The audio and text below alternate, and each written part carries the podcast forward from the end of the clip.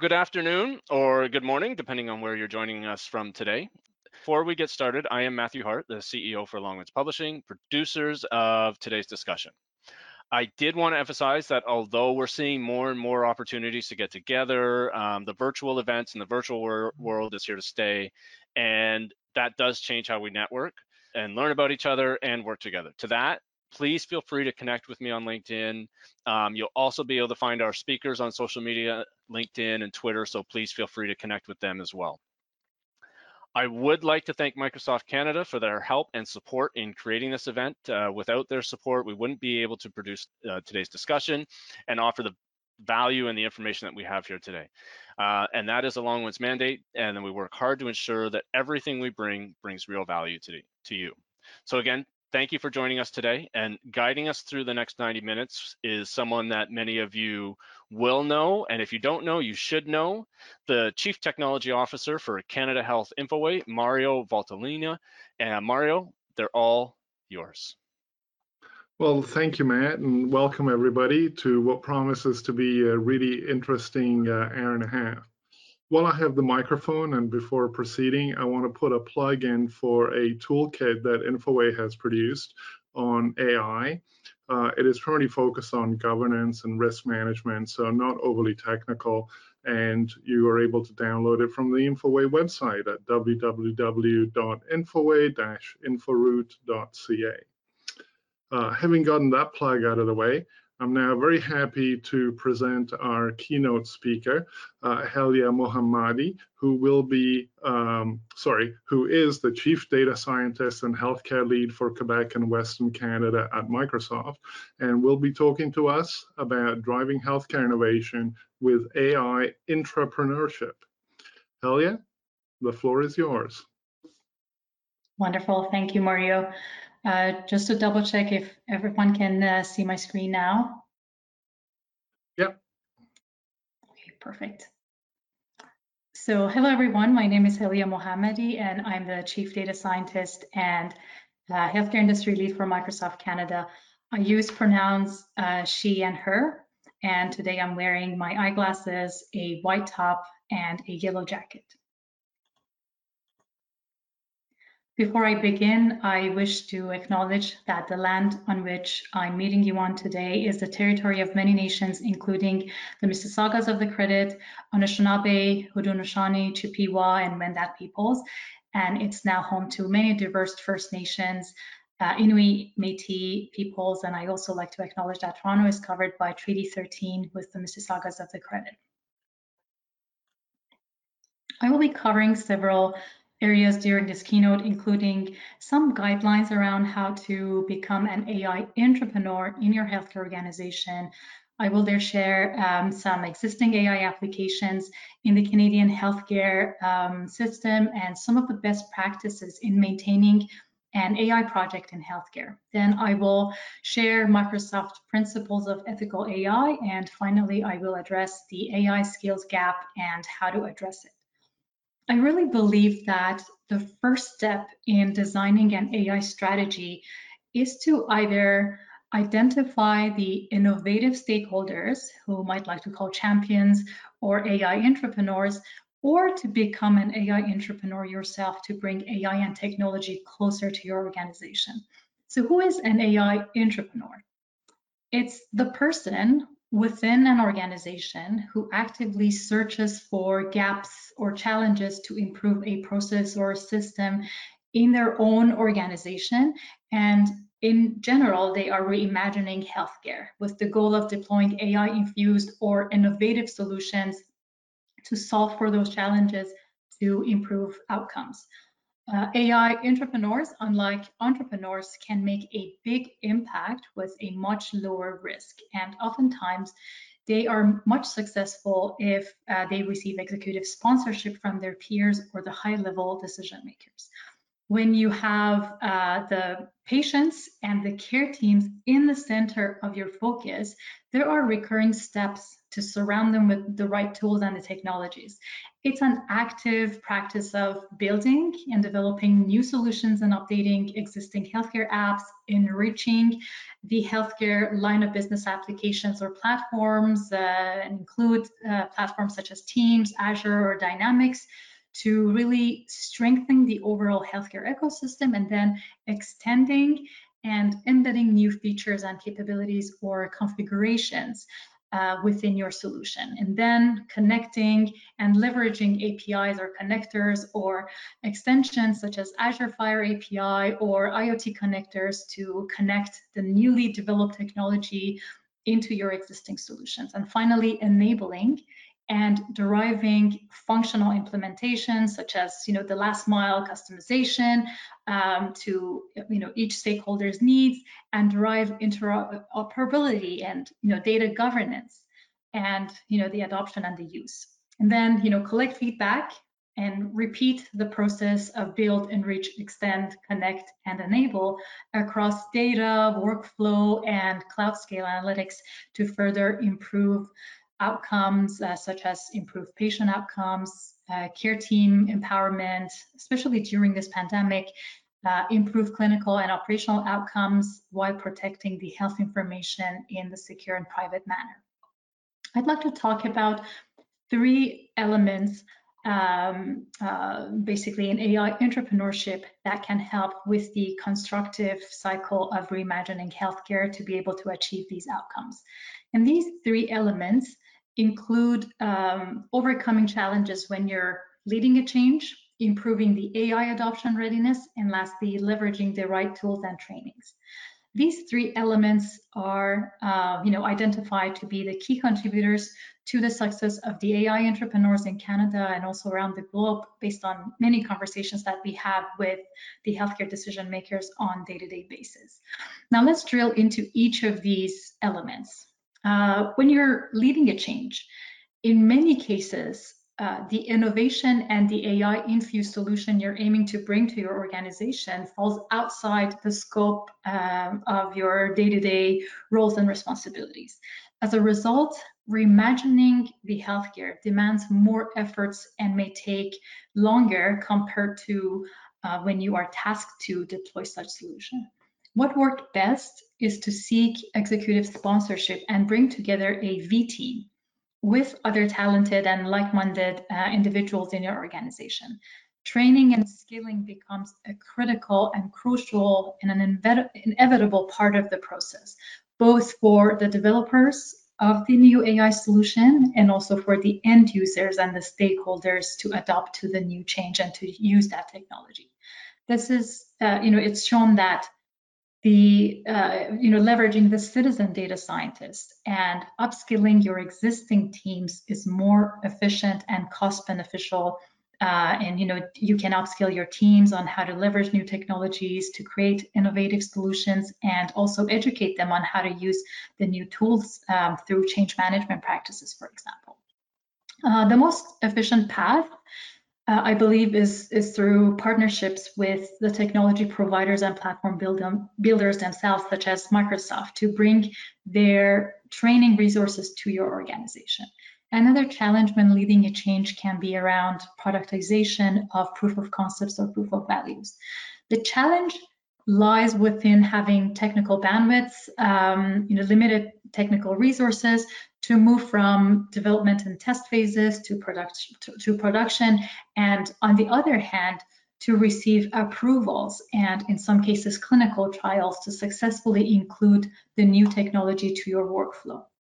The second element, uh, you know, that was shown to contribute to the success of an AI entrepreneur is to improve readiness of the organization's AI adoption. This uh, can and very well extends to provincial and national level healthcare AI and data sharing um, adoption. You know, despite proven high security and privacy of cloud platforms and despite knowing that data sharing will unlock tremendous potential to improve outcomes, there's still resistance to build uh, an infrastructure that allows for data sharing and data interoperability to facilitate secure access to data uh, and analytics. As an AI entrepreneur, you need to understand why a certain organization or health authority at provincial or national level is only ready to, you know, for, for innovative pilots and not ready for bringing innovation closer to the healthcare system easily. What can be done today so that, you know, the innovation, innovative pilots we are running today can become examples and success stories uh, and best practices of tomorrow. There are several examples that, you know, can solve for questions like when can an ideal uh, that is emerging from an emergency department, for example, become useful across all the ERs in Canada? How can we understand where the patients are across the emergency department and on their care journey at a fingertip? How can we triage patients easier and more efficiently? How can researchers and scientists access data and you know collaborate and develop algorithms in a scalable, robust, and secure way. Um, I will share examples of how Ontario and other provinces are currently paving the way in, in the space. And the question is, how can we scale these innovations, scale it up even further to expand to other healthcare organizations and provinces? And how do we go beyond a province and across the country and how do we prepare Canada uh, for more innovative technology uh, with projects like virtual care we can extend and, and expand and analyze the impact of virtual care compared to more traditional care. We can give more access to patients to increase equity of access to healthcare and ultimately improve care. An AI um, entrepreneur often finds themselves with legacy applications or existing infrastructure that may be archaic and not built to support an interoperable interaction. And you know, improving the infrastructure will pave the way for future innovations so that you know they are more easily integrated. We've seen that breaking data silos and creating a data sharing platform or a data warehouse, if you will, can significantly improve efficiency and can significantly reduce costs. And it's really because maintaining a single source of truth is more efficient than keeping and updating multiple copies of the same data. And this will lead to more accurate data-driven results by the scientists and data analysts in your organization through accessing more data. The organization's readiness can also be improved through developing an AI uh, and innovation strategy. At Microsoft, we have supported countless organizations to build their AI strategy, especially when it comes to their responsible AI principles and guidelines. And finally, the last uh, element is to be able to access the right tools and the technologies to drive accelerated innovation and outcomes. Tools such as pre-built AI or cloud components that, um, you know, such as different APIs for Microsoft Cognitive Services that can be leveraged to infuse AI into your solutions without having a PhD in machine learning or AI.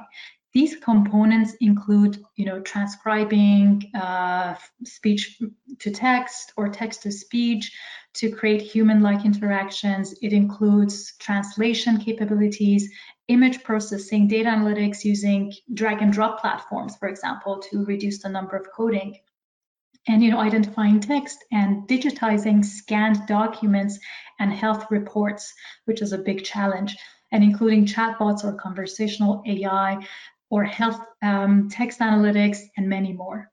In many cases, um, these AI components are ready to be used uh, as building blocks, if you will, with minimal efforts and with only a few mouse clicks. Um, and you know, because these components are pre-built uh, and you know built and managed by highly experienced teams uh, with the main goal to democratize AI, it makes it so much easier to be able to leverage these components.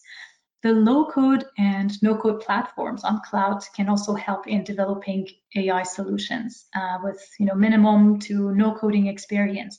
And these tools can aid uh, the domain experts such as clinicians or nurses or decision makers who don't have access to a team of developers or do not have a computer science degree to create uh, and develop AI-powered solutions. With these tools, you can explore feasibility of AI and also cloud in solving real world challenges in only a few hours or days. A fantastic example I'd like to share with you is a dashboard for color codes uh, such as code orange, yellow, and black that was developed in Ontario uh, by the nursing department.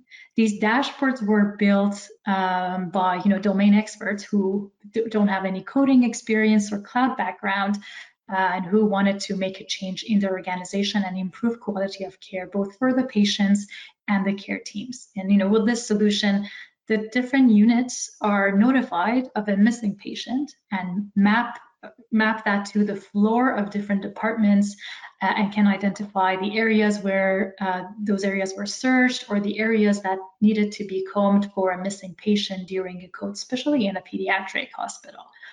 Another asset would be to build partnerships with AI and data and cloud partners. Uh, to you know become your extended technical team and consultation resources.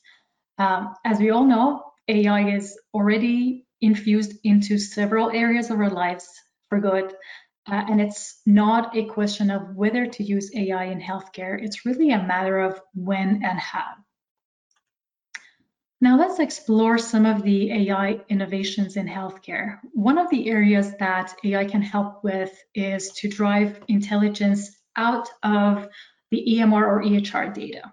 For instance, with Epic, Allscripts, Meditech, or other EMRs, um, we can wrap innovation and innovative technologies around these EMRs to drive better outcome.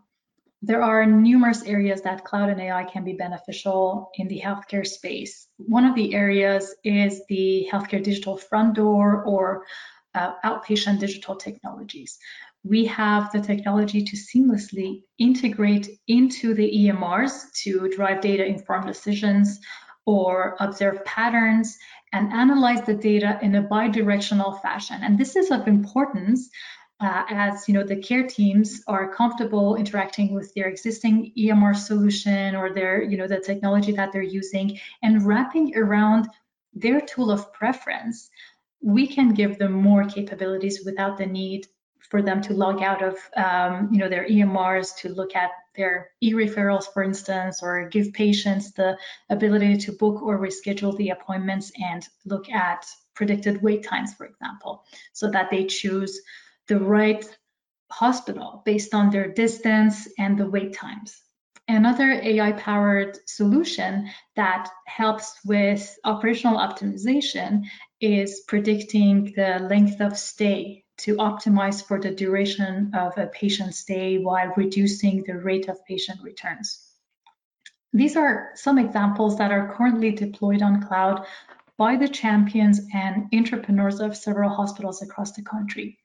We know that, you know, the technology is here. We have access to the solutions that can help alleviate some of the existing healthcare challenges. And we can analyze patient records to mine the data and derive more data-focused observations.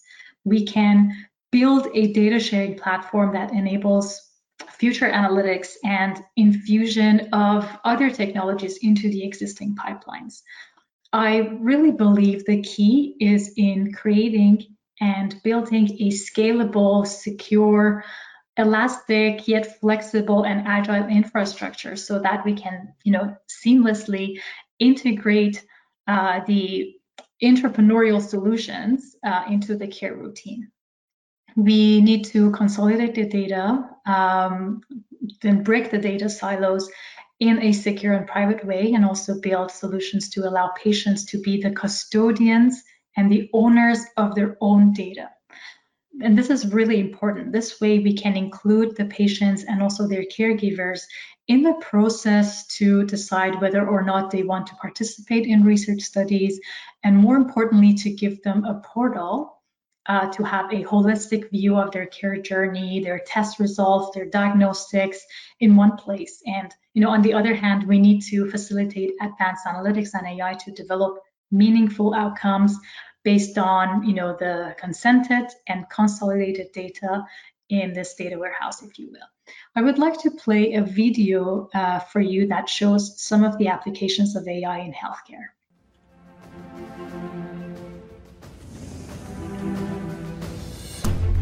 It's the symbiotic relationship between the human and machine that brings the magic of AI to medicine in a meaningful way. Now we have the tools to make a huge difference to human life. Cancer research is increasingly powered by data. Those data remain siloed across institutions. We're creating a data ecosystem that allows people to share data and making sure that we're doing that in a way that still maintains the privacy of the patients. With the power of AI, we can go after the unknown. And I can guarantee that we'll find something that nobody expected. Sardin-Van syndrome scares every mother and father, and it is a problem we have to change. The collaboration with Microsoft AI for Health will help to start this next step of our discovery. Our data show very convincingly clear correlation between smoking and SIDS, and just changing behavior can save children's lives. You cannot measure the benefit of that. It's a sad day when the patient comes in and I can't impact them. Through AI for Health, we will be building an AI solution that can autonomously diagnose diabetic retinopathy. With the portable camera, I can take healthcare to the patients who would not be able to come to us. I want you to look right here. Going forward, we can address the 500 million patients that are out there and disrupt this disease. AI for Health and IRIS together can have that impact. Today, there are 200,000 leprosy patients diagnosed every year. If you catch it in the stage of a skin lesion, you can cure the person. We are teaching an AI algorithm to recognize leprosy in an image of a skin lesion. With AI, we can help patients help themselves to get to the right experts at the right time. If you can help a child to not lose their fingers, that means everything. Innovation comes from bringing different perspectives together. And what an amazing partnership this is for all of us. When you see that you can make a big impact on somebody's life, that's the greatest thing ever. We can help eliminate the oldest disease known to man and make history. That's how we want to contribute to the world.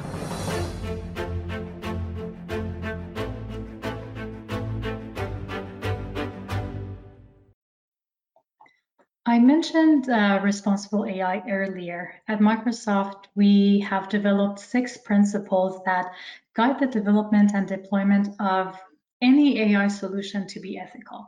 I always emphasize that the use of AI needs to be closely and strongly regulated to make sure that the solution leads to what we call a responsible AI solution.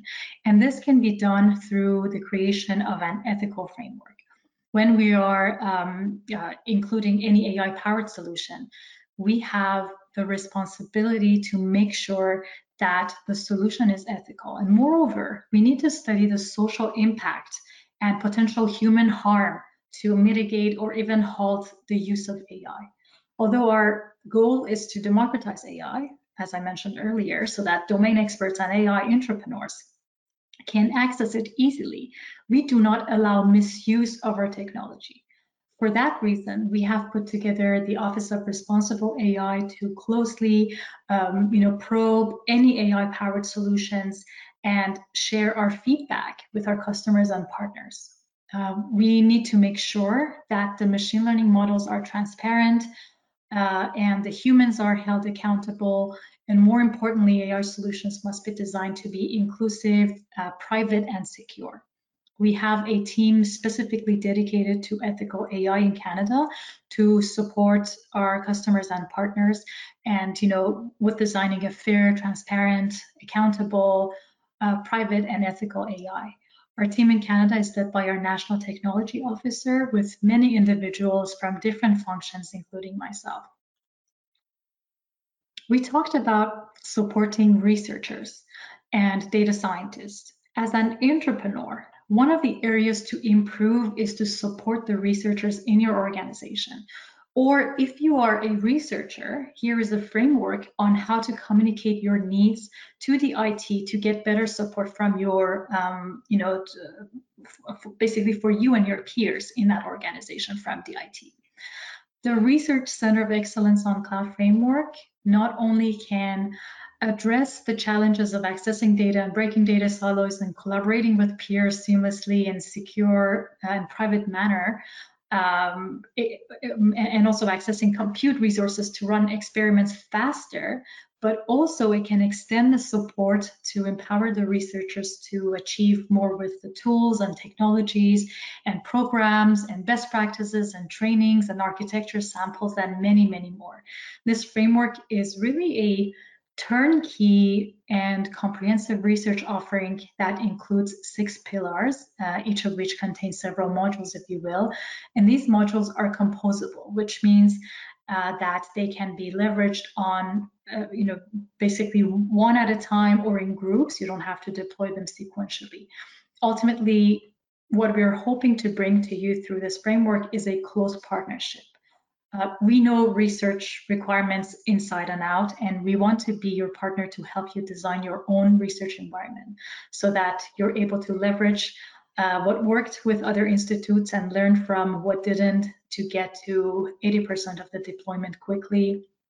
And then, uh, you know, customize the remaining 20% so you can stand up a secure uh, and reliable environment in a timely fashion. This is a you know bird's eye view uh, breakdown of this framework. I want to highlight some of the some of the key modules here, um, especially under the security and governance. We really want to streamline compliance with a comprehensive portfolio spanning 60 certifications to make it easier to basically provide granular access control and role-based governance in addition to identity management and multi-layer security um, so that you can streamline cross-team and cross-organizational collaboration. On the data and AI analytics pillar, we have tremendous number of tools and technologies for different end users, whether for the IT who are supporting research workloads or for the domain experts who are not proficient in programming languages, giving them tools to create decision support systems, for example, medical image classification in a few hours, or for the data scientists and the machine learning engineers who prefer interacting with CLI and coding. Uh, we hear many times from our customers that their hard drives are failing them or uh, you know they find maintaining multiple data silos challenging.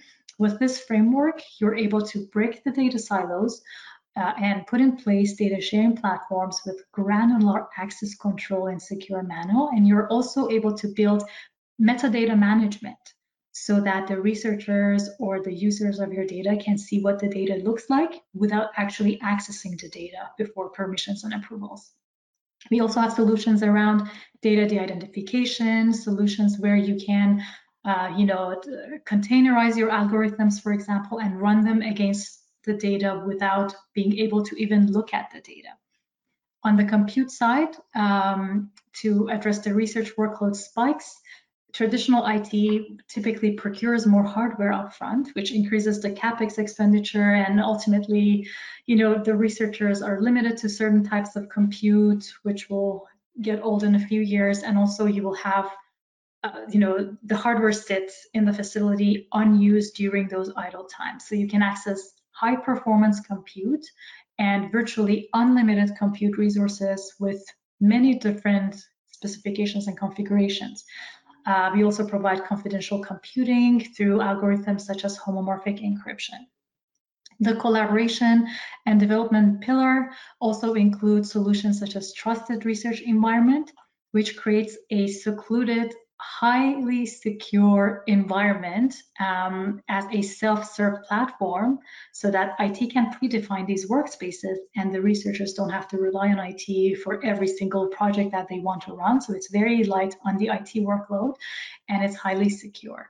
And finally, with the last pillar, we offer extensive trainings, uh, whether one-on-one or hackathons or events. And this is particularly very important when we are facing AI skills gaps. Um, we offer the largest number of documented and open source content uh, you know, in the world. And, and, through our partner ecosystem, you can also have access to teams of experts and extend your technical resources based on the work you're, you're performing. Now let's shift gears. Um, uh, and you know talk about the use of mixed reality in healthcare. As an AI entrepreneur, you need to have visibility over the art of the possible to bring the right tools in the mix at the right time. And as I mentioned earlier, this is possible when you have a solid interoperable infrastructure and data solution so that we can bring more advanced technologies to the care platform. Um, and you know, when we're looking at augmented reality and virtual reality, we're talking about the extended medical reality, and uh, you know, this technology is used uh, not only in education and simulation and trainings, but also in digital therapies to do pain management, for example, or managing the mental wellness or palliative care. And one of my favorite use cases of this technology is the pediatric care and where virtual reality or augmented reality glasses like HoloLens are used to distract the kids when they are going through painful or uncomfortable uh, examinations or procedures. It can also be used for patients who are locked up to their beds due to lack of movement so that with this technology they can feel more connected and have a more normal life. I would like to play a very short video to demonstrate some of the capabilities that uh, mixed reality can bring closer to the healthcare system. Medicine is in the midst of digital change. Mixed reality and artificial intelligence are already improving patient care today. Virtual Surgery Intelligence, or VSI, is doing just that. With this software solution, MRI, CT, and other medical scans are displayed in 3D in Microsoft HoloLens 2 mixed reality glasses. This gives the patient a deeper understanding of the results, surgical procedures, and treatment methods. Before surgery, the doctor uploads the CT and MRI data onto HoloLens 2.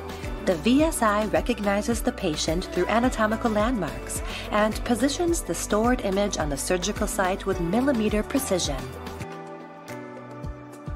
During the after surgery round, the patient's data is quickly retrieved and displayed using VSI and HoloLens 2.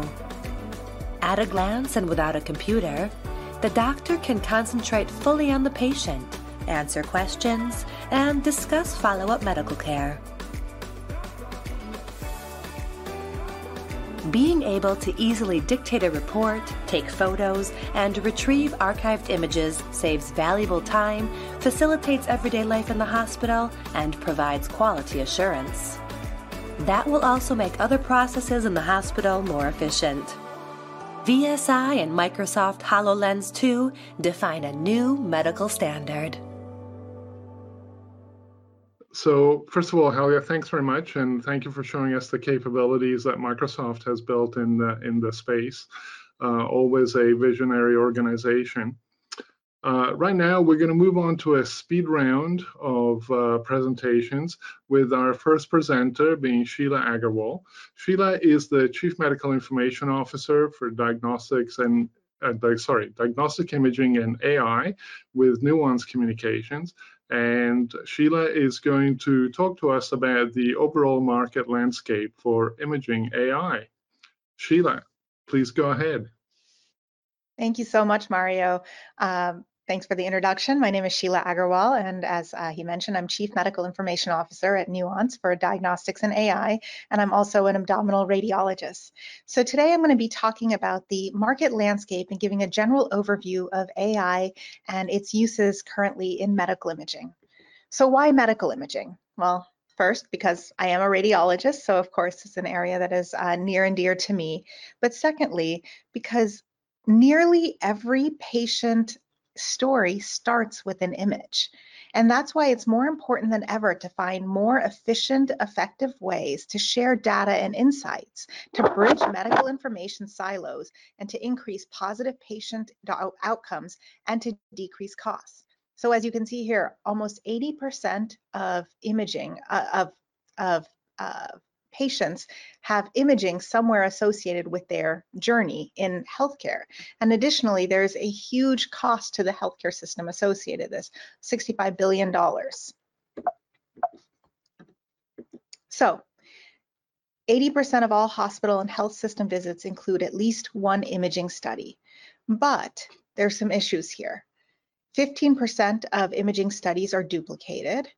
50% of recommended imaging is not followed up or completed, and $375 billion is attributed to waste on uh, based on misdiagnosis. So as you can see, these are all opportunities where AI can come in and really provide high value impact in radiology and add value to the radiologist and to the healthcare system as a whole. So I want to talk quickly about the various types of AI uh, that can that you can see, you know, that one could relate to each of these issues, but even more broadly. So quickly just to go through the various types of AI in medical imaging. I think the one that most people think of uh, automatically is interpretive AI. So this is of course computer uh, aided imaging, computer aided triage, computer aided detection, or computer aided detection of disease uh, or diagnosis of disease. So this is where the AI is looking at the pixels or looking at the image itself and helping the radiologist in that interpretive process. AI can also uh, help in that interpretive process uh, in the processing of the image itself. So whether to make the image more clear for the radiologist to look for a particular diagnosis. It can also help in the quantification of different findings on the image, again, to help in that interpretive process. When it comes to non-interpretive AI, we can think about AI that helps in workflow efficiencies. So this could be image aware location of prior imaging that might have been done at, uh, at other institutions. So obviously this would help in the 15% of imaging studies that are all duplicated. It can also help in follow-up management. So making sure that the appropriate uh, stakeholders within that healthcare pathway are aware of recommended imaging follow-ups and making sure that those um, are, are uh, actually occur. Other types of non-interpretive uh, AI can be text-based AI, so natural language processing. And this can help the radiologist in report generation and report structuring. And for that, I just want to give one quick example of that, which is the Nuance uh, ambient mode, which is inside our dictation software called PowerScribe 1. And here, what you can see is that ambient mode allows the radiologist to keep their eyes on the image but be sure that all the information that they're seeing on that image is automatically inserted into the right field of the report so that the downstream referring physician is able to see a standardized structured report with actionable data in, in the appropriate area. But the radiologist can do what they do best, which is to look at the image and uh, report not based on this structured field having to switch from one screen to another, but stay uh, on the image and all of the information is automatically uh, populated where it should be. So now to switch gears and talk about uh, a little bit more on the interpretive AI. Here I have what I call the periodic table of, of imaging AI. What you can see on the left here are the various different imaging modalities. And uh, sorry, on the top here are the various different imaging modalities. And on the left here are the various different subspecialties of practice and imaging. And what each one of the squares within this matrix then represents is a particular use case in which AI could be applied. For example, we have an MR of the knee, which may find or show a PCL tear. So this is one very specific use case where narrow AI could help the radiologist. And of course, then by looking at each one of these squares as a whole, we have the entire landscape of possible use cases where AI can help in the radiologist interpretation. And this um, comprises approximately 23,000 different diagnoses that radiologists currently look at using imaging. So what does the market landscape look like today? So in the US, we can look at this over time and say, okay, how many AI applications exist and where do they currently exist? And what you can see is eh, the, the adoption, or not the adoption, sorry, the uh, commercialization of AI was actually quite slow at the beginning. And then by 2018, you can see that there was quite a jump. And again, in that similar matrix format, you can see the subspecialties on the left and the various different modalities um, on the top. And here you can see a heat map of the different areas where AI uh, tools were being developed and commercialized in radiology. So by 2000, 18, there was a marked shift in the um, acceleration in terms of the speed of commercialization. And as you can see, that this continued through 2022, whereas the predominant uh, number of algorithms do exist in neuroradiology, and then thoracic imaging or chest imaging, followed by breast imaging. So quickly, I wanted to also show what this heat map looks like for Health Canada right now. And I, this is by no means complete. I'm, I'm not an expert when it comes to the Canadian landscape, but from what I could find, this is what the um, Health Canada landscape currently looks like with nine cleared applications um, in these various areas. Um, and specifically, we can see here um, are the various different uh, products that have been cleared for use in Canada. And each one of these, even though I only have four here, this does actually represent the nine that were shown on the last slide. Um, it's just some of these, for example, AI RAD Companion is uh, five different uh, tools in cardiovascular, musculoskeletal, pulmonary, brain, and prostate MR. Lastly, I just want to spend one minute talking about a different way that we can categorize and see uh, imaging AI. So First, I showed you things based on the subspecialty and based on modality. Here, what I want to show is how we might be able to group these different AIs based on the value proposition that they bring to healthcare and to the radiologist. So very quickly to walk through these, can't see. This is where the AI is helping in tasks uh, where the radiologist physically cannot see the finding, whereas the computer could. So this could be things such as using uh, AI to uh, to find things on a non-contrast scan, whereas the radiologist needs contrast to see that uh, uh, result, for example. Or it could be very complicated volumetric measurements, such as measuring an entire area of fat that a computer can do, whereas a human can't. Uh, the next area is can't miss.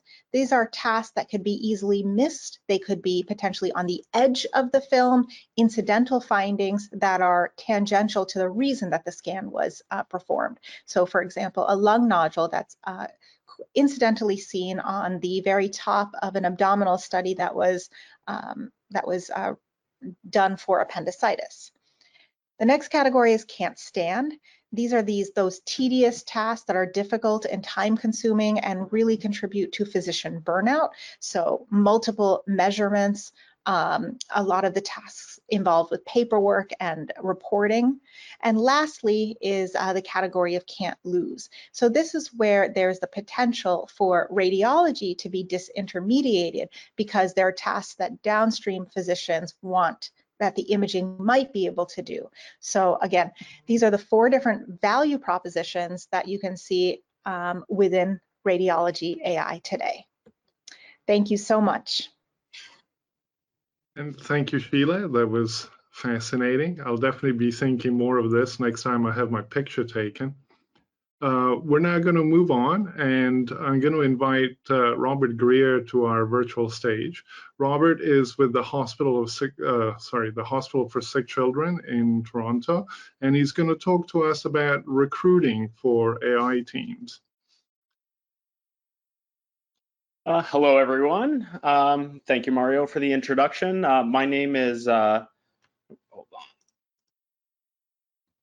There we go. My name is uh, Bob Greer. As Mario said, I am the technical lead of the Artificial Intelligence and Medicine for Kids program here at the Hospital for Sick Children in Toronto. Uh, and what our program really uh, seeks to do, it, or what it was born out of, is, is the realization that uh, at least here and, and in many uh, academic medical centers, there's a ton of data science and machine learning research already done.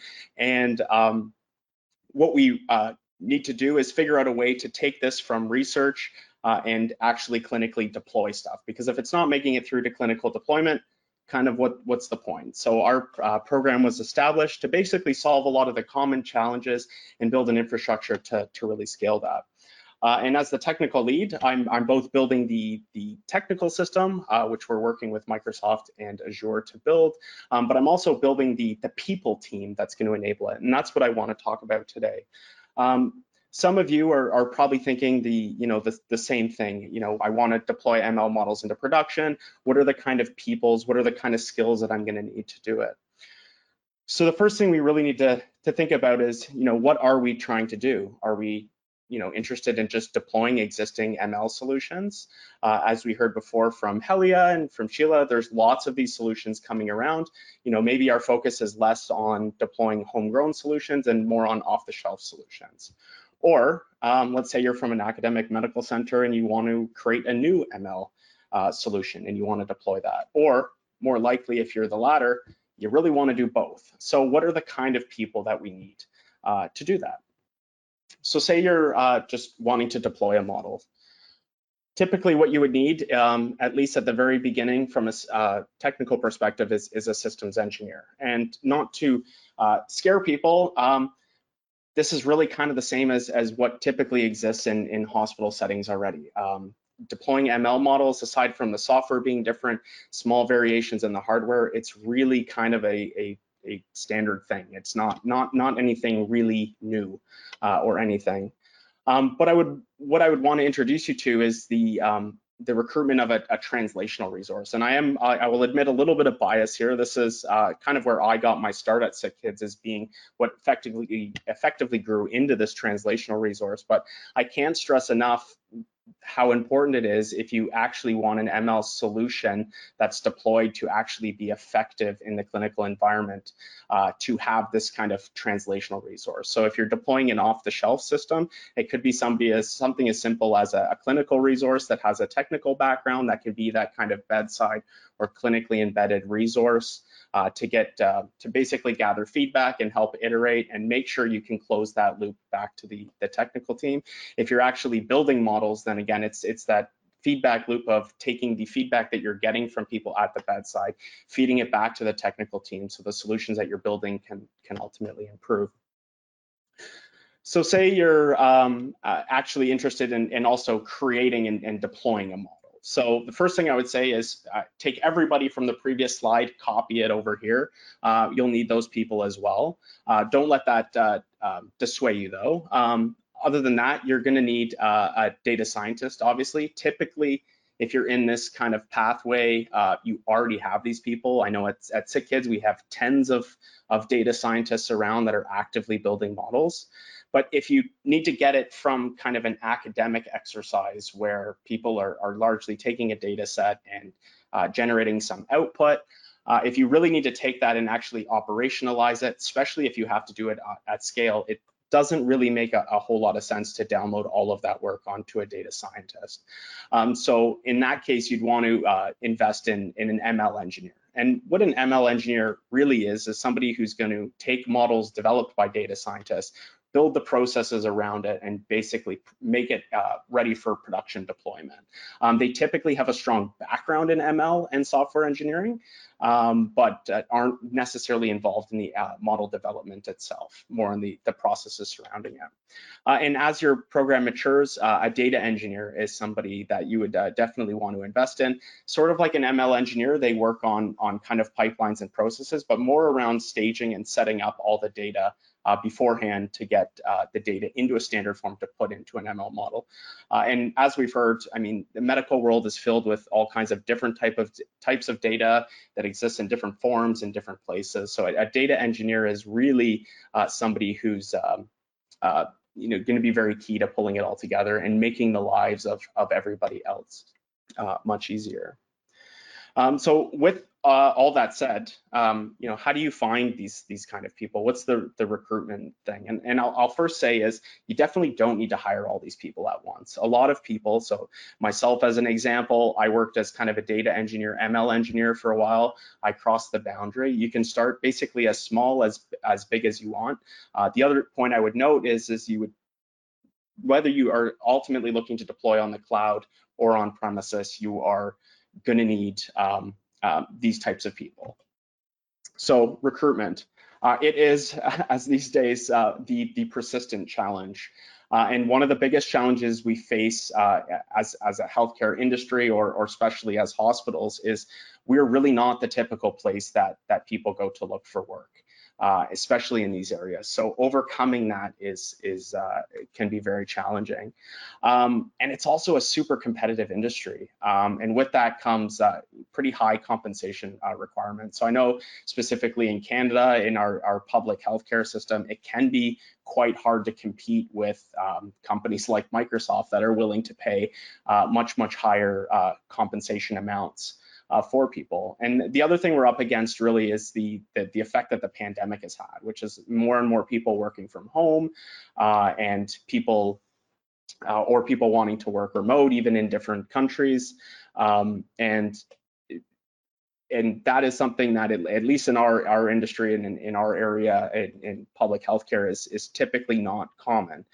Um, the other thing that's going on, obviously, there's there's lots of churn, so pe people are moving around. But I'm going to come back to that because that's also, uh, I think, one of the strengths that we have as, as an industry to actually retain and recruit great talent.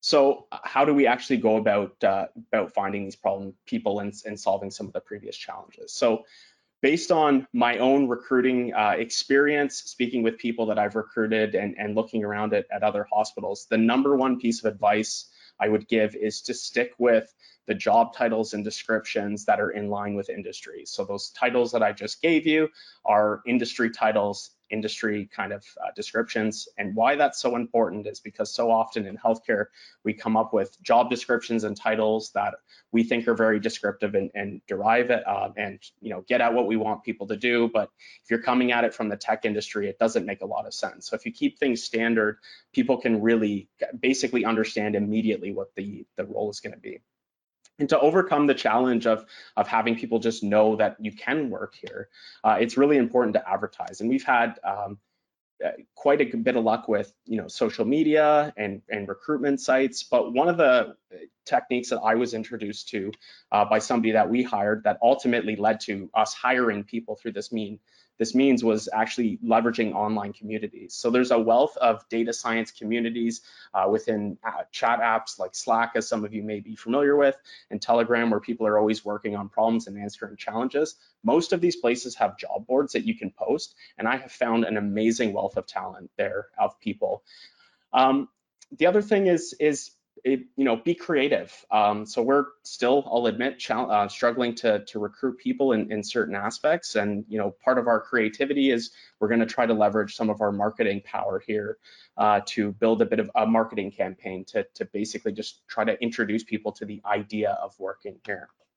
The other thing is, is be patient. Um, there are a lot of people out there. And in fact, uh, some of my greatest hires are people that have come from the tech industry that are uh, interested in in coming and working for some uh, a, a, group that's more has a more tangible benefit. So rather than you know being working in a tech company building building an ML model that's going to drive you know more advertising revenue into the company, people are now wanting to come and and actually work on something that they can find uh, very meaningful. And uh, linking back to churn I talked about before, tech companies also tend to be a lot less stable than than jobs in the healthcare industry. And and people saw the the volatility of of employment through the pandemic and are now choosing to to come to places where there is a bit more security. So be patient.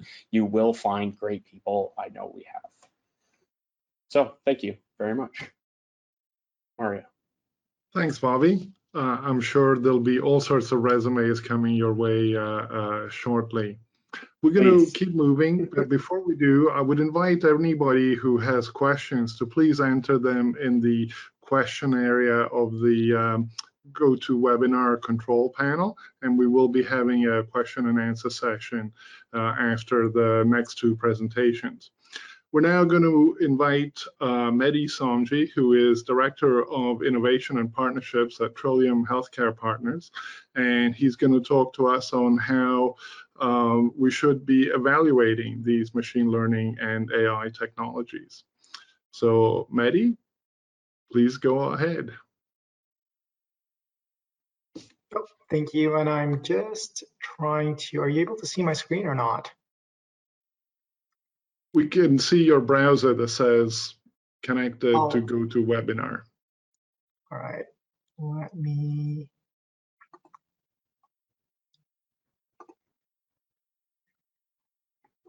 Now we can see your PowerPoint. Yep. Perfect. Is it in presentation mode, I hope? It was, and then it exited. All right. I apologize for that. Hopefully that's uh, good. Yeah, that looks good. All right, awesome. And so, um, so thanks so much. And so my name is Mehdi. I'm the Director of Innovation and Partnerships at Trillium Health Partners. And today I'll be speaking a little bit about uh, cloud computing as well as AI evaluation. And maybe I'll focus a little bit more on AI evaluation um, and walking through a little bit of background around Trillium.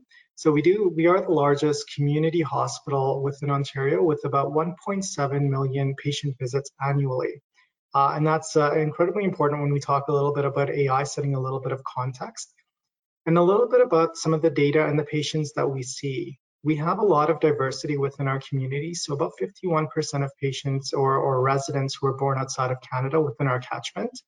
Um, quite a number of uh, you know immigrants that do identify as visible minorities seniors, different uh, levels of socioeconomic status, and again, lots and lots of data when it comes from both from an EMR perspective as well as medical images. A little bit in uh, kind of double tapping on, on what Robert had mentioned around our team. And so yeah, it is definitely a team sport. And we do have, whether it's from a clinical perspective, from an architect perspective, or data scientists and engineers, as well as PMs, that help drive a lot of this work. And so I'll share a couple of examples of our AI deployment and evaluation lab um, to give you some real world examples of what this could look like within an organization um, and some of the team and expertise that are really behind this.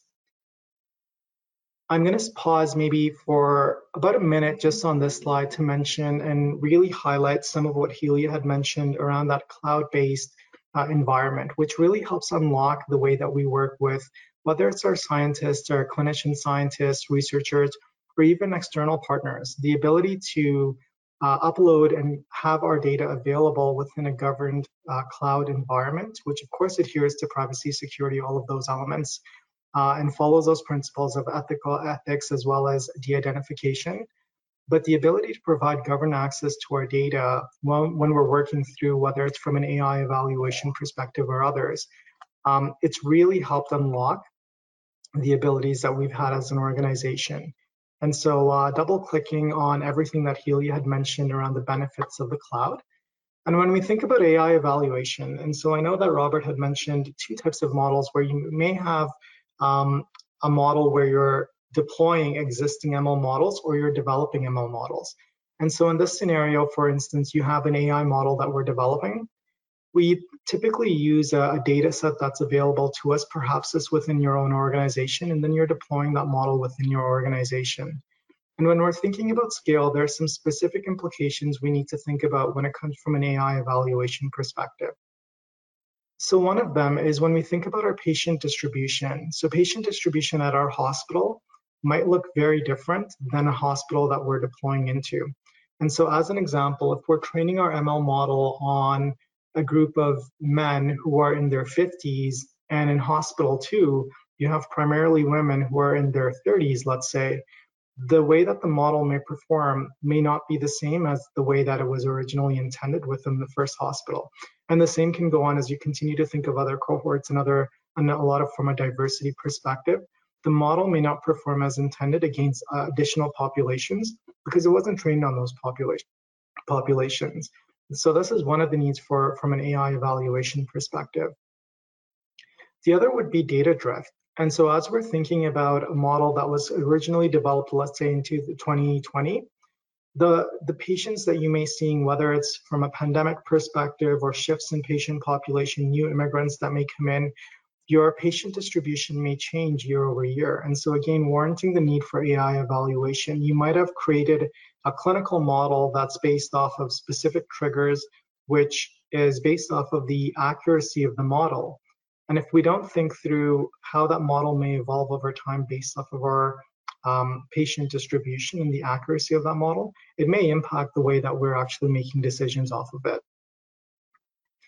And so to counteract some of this, um, there are different methods, um, and uh, quite a bit of these are, are theoretical, but there's one element of pooled data. So can we combine data sets from different organizations to be able to train our models? And of course, you can imagine the host of privacy and security implications that that has. And so it's a little more theoretical at that point.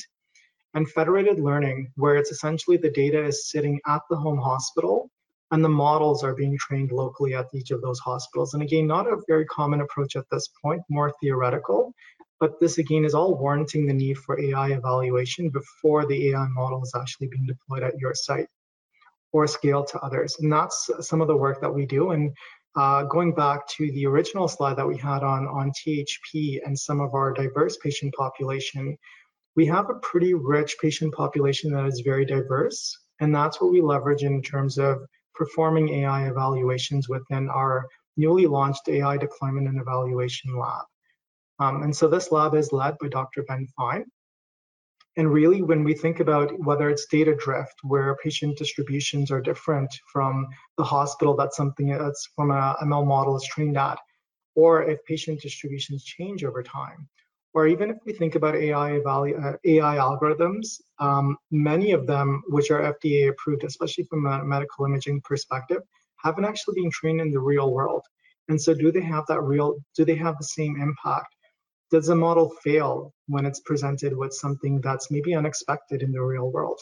And from a health equity perspective, when we look at model performance, we may look at it at an aggregate view for an entire population.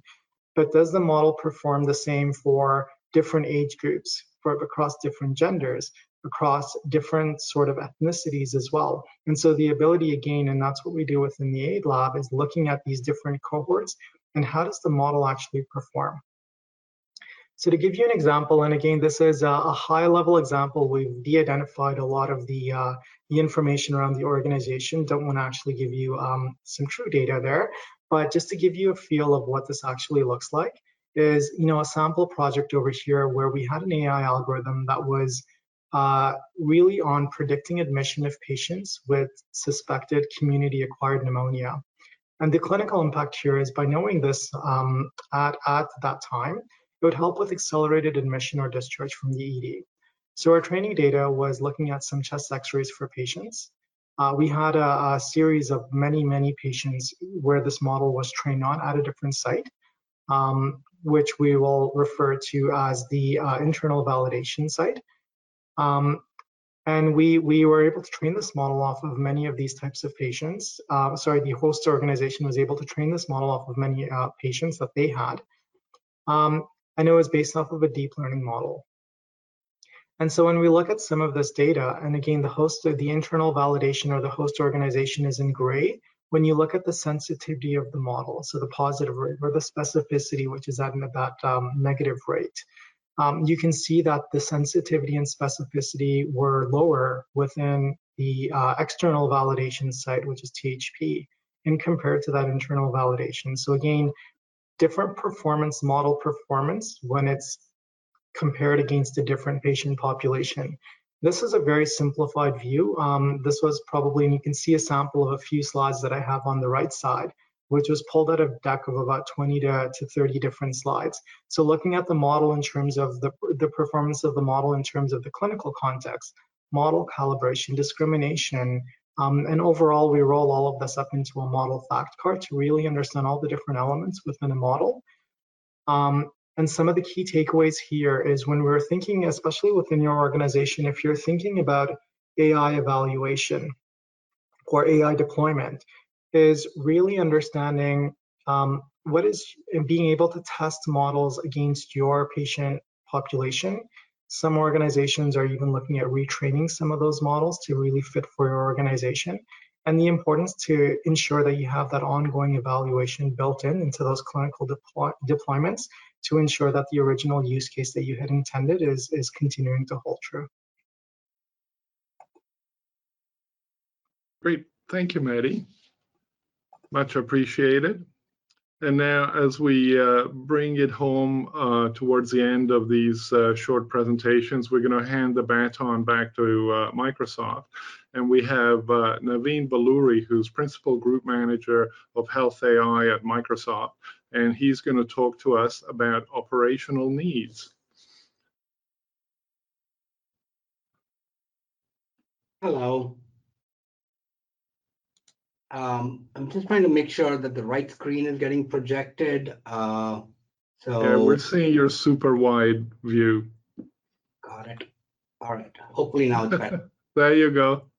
Yeah, thank you. Hey, um, and I'm going to try and keep this as quickly as possible. Um, my name is Naveen. I work in the product group at uh, Microsoft uh, in the Health AI division, um, and and it's great to hear some of the previous um, previous speakers and uh, the perspectives they share. It sort of ties into you know what we are seeing, uh, and especially something that uh, Sheila brought about. Uh, now that you know we are both now part of the same company, it's really exciting to see the the view and the experience that they bring to healthcare.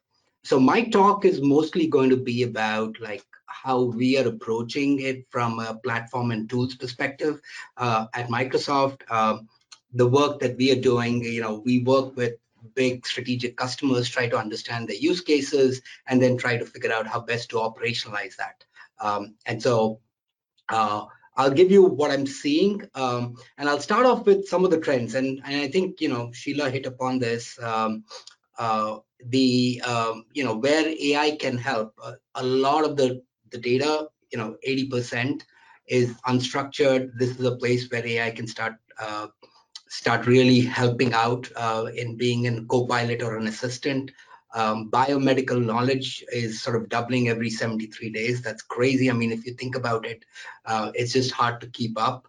Uh, the clinical trials and studies are are are growing in 3x in the last decade, and then as we look towards uh, precision medicine, the sequencing costs come keep coming down, and um, there is there is an expectation it'll be within within a hundred dollar range, and and that means that that's another place where AI can really start to help and bring uh, bring those uh, elements that can drive insights. Uh,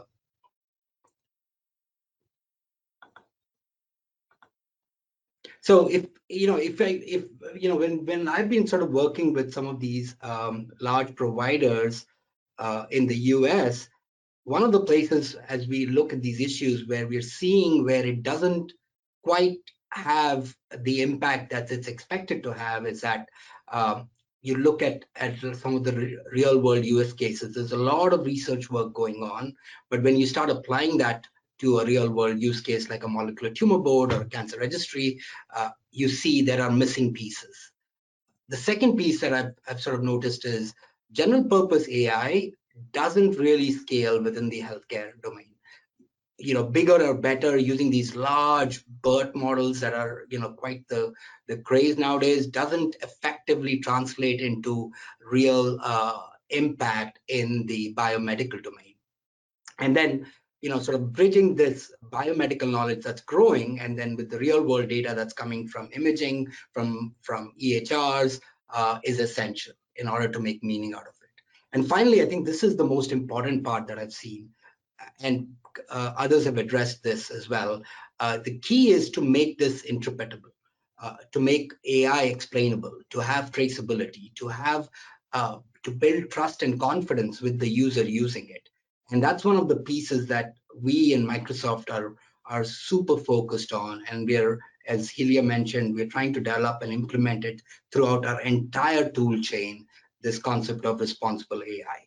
And then the entire cycle of you know what uh, Mehdi uh, approached from model, model, management as well as deployment and then the feedback loop uh, is essential in order to avoid things like the uh, model drift and others and and this is something that you know we take very very seriously. Uh, it's uh, you know like satya said this before which artificial intelligence represents one of technology's most important priorities and healthcare is perhaps ai's most urgent application.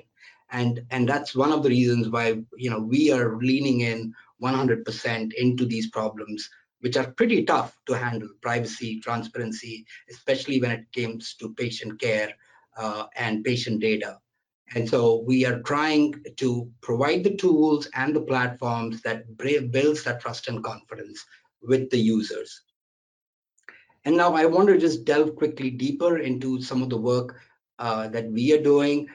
Uh, we are going from the ground up Uh, so one of the places that we are investing in is on these pre-trained models, which can form the basis for a lot of the the model creation that can happen that solves those last mile challenges.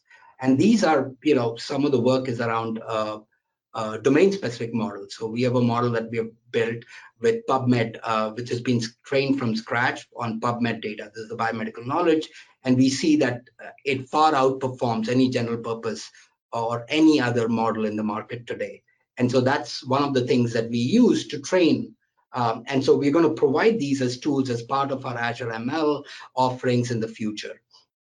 Another piece is one of the big challenges in healthcare is you need to provide ways in which you can uh, train these models with different sources of supervision, structured data, omics, uh, and also be able to do it when there is unlabeled data. So how do you how do you go about training uh, models and fine tuning models when you don't have a lot of uh, label data and getting uh, getting annotated data has been one of the biggest challenges that we have noticed. So we are investing in tools and technologies that can that we call self-supervised learning and um, and can really speed up uh, model development. And then at the next layer, and, and, and Helia touched upon cognitive services, how do you then start to combine that with both knowledge and real world data? And that's another place where um, we are starting to invest and we have a few offerings um, that um, that I'll just talk about in a bit.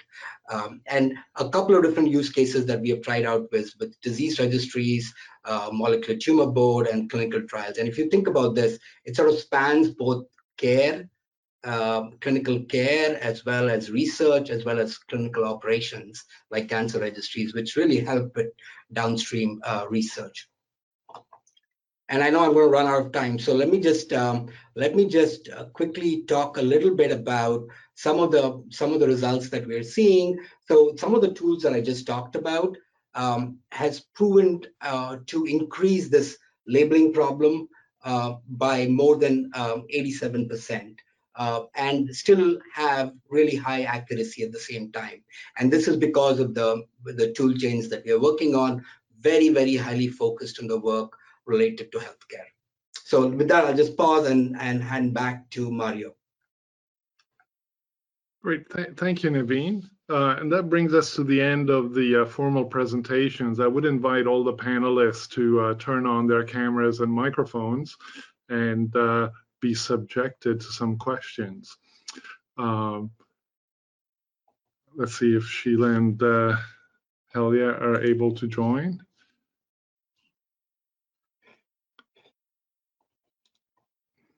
Okay, so I don't actually see any questions in the chat, so I have a list of questions here. You all work for um, sophisticated organizations, obviously, in this space. If I am representing a smallish or medium-sized hospital outside of a major urban center, how do I go about getting started down this journey? Two two part question. One, what do I need to prepare in order to actually take advantage of some of these AI solutions? And two, what do you think is the best use case that I should start with that's going to give me uh, good returns and it's not too uh, complex as a starting point? And we'll start with you, Helia. Absolutely. So one of the um, main points that I typically have conversations with our customers in, especially in Canada, which is a single payer system, is to focus on the low hanging fruits uh, when it comes to AI and deployment. Because, you know, the platforms and the infrastructure, as I mentioned during my keynote, are not ready to, uh, you know, go beyond a certain level of AI deployment. So I would definitely recommend uh, focusing on the low-hanging fruits, and in some cases, I jokingly say the fruits that are on the ground. Uh, and these uh, solutions could be the ones that are proven to work, that are proven to reduce costs, that are proven to increase outcomes. Uh, some of the examples that I can share is around conversational AI. We've seen a massive backlog of calls and um, you know, just patients trying to reach the um, the healthcare, the hospitals through phones um, and uh, having asking questions that are repeatable. So how do we, uh, you know, create a system, a solution that mitigates some of those backlog of work and give back time to the care teams to basically spend the time with um, the patients more. Um, chatbots would be one example. Another area that would reduce the burnout for the for the physicians would be solutions like Nuance. Uh, and I'll let Sheila, um, uh, you know, dive deeper with that. But we've had several cases, especially in Canada, that uh, developed nuanced technologies to reduce uh, physician burnout because they are using the technology to be able to record the uh, patient reports uh, through transcribing their speech to text and also through text analytics and ca categorizing those symptoms and uh, treatment uh, points. Um, so these are kind of the two options that I think would be a good good way to begin and start. Maddie, how about you? Do you have an answer for us? Yeah, and so um, you know, like just kind of paraphrasing, like where to start and where would be good returns, and I think that depends on on the individual hospitals in terms of where their challenges lie. So I'm a big fan of problem-backed design, and so every hospital might be look different. So some hospitals may have issues more from an operations perspective of capacity. Some may be more from a clinical perspective of some specific uh, deterioration or, or QIP indicators. So I think starting there. And also when I think about AI, I think about it in almost three contexts. Like one is the operational effectiveness, which is more thinking about, you know, predictive analytics in terms of patient flow or census or ED forecasts or so on. Then there's a clinical element of reducing harm, um, maybe AI-assisted, you know, uh, uh, clinical supports as well. And those are more internally focused. And then when you think about population health AI, when you start to connect data sets, that might be a, a later phase because there's additional challenges that, that come within that as well. So I think again, thinking about that use case, thinking about which stream or strategy you want to focus in on. And then the last piece is kind of tying it back to AI evaluation something that you might see working at one organization, will it actually work against your, your patient population? And whether you look at evaluating that AI algorithm externally within your own um, data set, or if you look at peer hospitals that have a similar patient distribution. And then to the last point is what's the sustainability model looking like? Um, so you're going to be rolling up a little bit of that within your operational team, kind of as a proof of concept but hopefully building into an infrastructure where you'll be able to continue going forward from there as well. And so that more from not only from an operations perspective, but also the clinical team. Are we thinking about this at a clinical level? Are you thinking more? A lot of hospitals have looked at an operational center or command center type of model. So what are you thinking about at a longer term in terms of the strategy? Oh, great, thanks, Maddie. And Sheila, as a as a radiologist, I'm sure you have a few biases here, but uh, why don't you share them with us? Sure. Well, I mean, I think that these are that it, it's a great question because this area can almost be overwhelming when trying to decide, well, how do you begin? Um, and the first thing I would say is that, as many of the speakers have spoken uh, about today, the resources uh, to deploy any of these are huge. So one of the things that you can do to help with that is to adopt a single platform that you can then use for deploying multiple different kinds of AI. So obviously Nuance has our precision imaging network with a PIN platform for deploying various types of AI within radiology and uh, various other specialties as well. Um, and then I would say start small. I would say start with a single application because, again, uh, I think there's a lot of unknowns when it comes to the number of resources and the number of challenges that you might face along the way. So I would say start with a single application, uh, whatever it is. Um, and I, I, think it's very challenging to get much more specific as to which application among that because it's it's really the apples to oranges comparison. So um, there's so many different areas, even just within radiology, that you could um, uh, see to start with. I think that one thing that you can think about is whether you would like to start with something that improves efficiency. So in some sense, speeds up the current human workflow or something that supplements the current human process. So something that's adding additional information in addition to what the human is already seeing. So um, you, you know you can decide which val is, is more valuable to your institution and then pick one use case uh, among that. Great, thank you. And I'm actually we actually have some questions from the audience, and I'm going to move to those.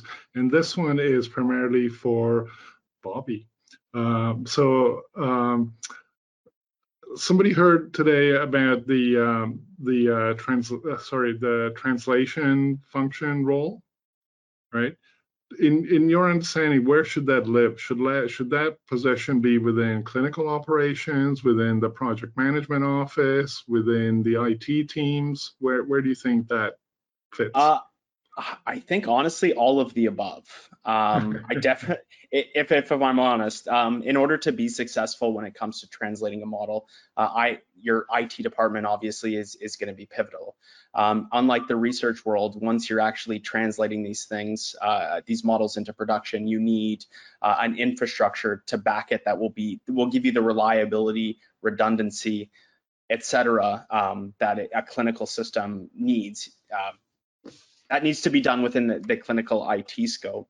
Um, in terms of um, the PM kind of role, uh, we we work with a PM that's assigned from our, our project management office within IMT here, uh, and she's a great resource uh, to help figure out the pathways. So translating models, especially homegrown stuff from your own institution into clinical deployment isn't a very well-trodden pathway, and most institutions don't have an approval process and thing and a, a, set of check boxes to go through to get it that way. So working with the the, the PMO to do that um, uh, is is very helpful. And uh, yeah, sorry, there was was there one other component to that question?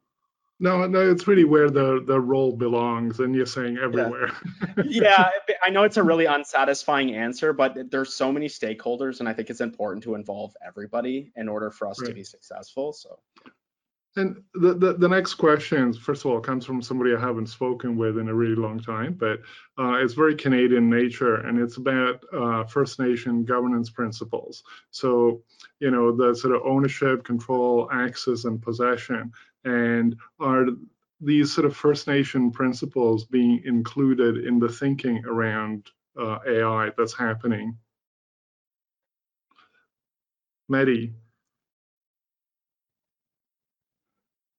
Yeah, so I think when we think about, uh, again, from an AI perspective, when we think about the different populations that we have within our communities, uh, definitely being respectful from a First Nations perspective as well. But I think that all fits into that, that strategy of health equity. So when we're thinking about creating these models, ensuring that we've actually um, trained it against the right patient populations, and when we're deploying it, we know all of those segments when we're cohorting that so that it's not discriminating against one versus another. And so I would say that definitely as we think about health equity, um, those principles as well as the broader principles that we're we're also looking through um, that's that's pivotal to to any of our AI deployments and and it's important to even evaluate against that as well to see how well we're performing. Great, thank you. And Naveen, here's a, a, a question for you. Um, are you aware of any sort of large scale AR or ML applications that have been used at sort of population level to help identify patients at risk? Yeah, um, that's a great question, and and I'm sure um, there's a couple of different components there. Like, uh, for example, I'm working with a very large provider here in the U.S. Uh, where we are doing uh, uh, you know, cancer registry kinds of scenarios where we are using AI to extract things like, um, you know, tumor site, histology, um, clinical staging and pathological staging, and that feeds into these cancer registry, which is a huge sort of regulatory obligation for providers. Um, and it's proving to be fairly successful but i'd go back to what something that sheila said which is being super outcomes focused. What is the role that ai plays here right? Uh, and the way we uh, think about it in this in this place is assistive in nature. The the problem it's trying to solve is speed up but it is assistive in that sense that it works to help registrars speed up their jobs uh, to to abstract information into a registry. Hmm. Great, thank you. And and I think we have time for one more question. I'm going to throw this to Helia. As you know, uh, all of these models one require large data sets in order to be trained.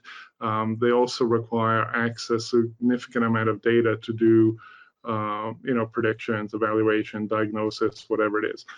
Um, one of the impediments is some of the legislation uh, across the country here in Canada, whether it's um, some of the health information acts, those specific to, um, you know, um, some of the other provinces. Um, do you see those privacy legislations being updated to accommodate some of this? And who is pushing uh, for those legislations to be updated? I think you're on mute. Sorry about that. This is a fantastic question. And I think, you know, we are hoping and we are uh, educating different parties and different, uh, you know, institutions to move to that direction because as we all know and as we all see, um, we saw today, the data that we are gathering, especially the medical imaging data and medical uh, records, it's doubling and tripling uh, in a very short span of time. So how do we leverage that data is really important. And it actually ties back into the improvement of the care system. Um, there are uh, some institutional uh, rules that are preventing that data sharing uh, platform. I'm not aware of any legislative, um, you know, and regulatory um, in place that are preventing the consolidation of the data in Canada, although I'm, I'm not the best person to speak uh, on that. But as far as I know, uh, it's really at the uh, institution level and the data sharing, um, uh, where the data sharing happens well, we have seen great synergy across, especially the research entities where they have consented data uh, and the data donors are actually um, participating in these researchers and we've seen a tremendous amount of improvement into the uh, you know creation of a drug combination that would create cure cancer cells uh, within a patient's body. Uh, we've seen great improvements when you combine and consolidate all the data especially in the rare disease domain where, you know, as the name implies, you don't have a lot of data in rare disease. So you need to have access to as many data points as you as you can across the world to basically look at all the portfolios, look at all the different backgrounds, different ethnicities, different groups of individuals so that you remove that bias that's that's in the nature of the data and I'm really hoping that, you know, the audience that are listening here uh, are going to make those changes into our healthcare system so that we create uh, a unified and a centralized data hub um, within Canada. We see many different individual entities who are moving towards that. They are creating their own data sharing platform. Uh, however, they're breaking the silos inside the organizations, but creating these data warehouses at that organizational level, but at the same time, again, we are having larger silos now. How do we connect these dots, connecting these data silos into one environment so that we can leverage? A great example is when we um, were looking at the variants of concern in COVID, we needed to have access to the sequence genome of these viruses so that we can come up with the variants of concern and then a next generation of the vaccines and so on and so forth. Great. And Matt, welcome back, and uh, we'll uh, we'll give you the chance to give us all the hook now. So uh, um, I, again, thank you to everybody. Um, I just want to remind everybody that everybody here is available on social media in some form. Um, so again, reach out to them, continue the conversation. Um, I will forward off any details and any comments that I've gotten off to the speakers, and there may be opportunities for them to address them in future, you know, future events or through social media, maybe about Twitter, you know, through Twitter or that sort of thing. Other than that, everybody have a fantastic day, and we'll talk to everybody later. Take care. Bye bye. Thank you all. Bye bye.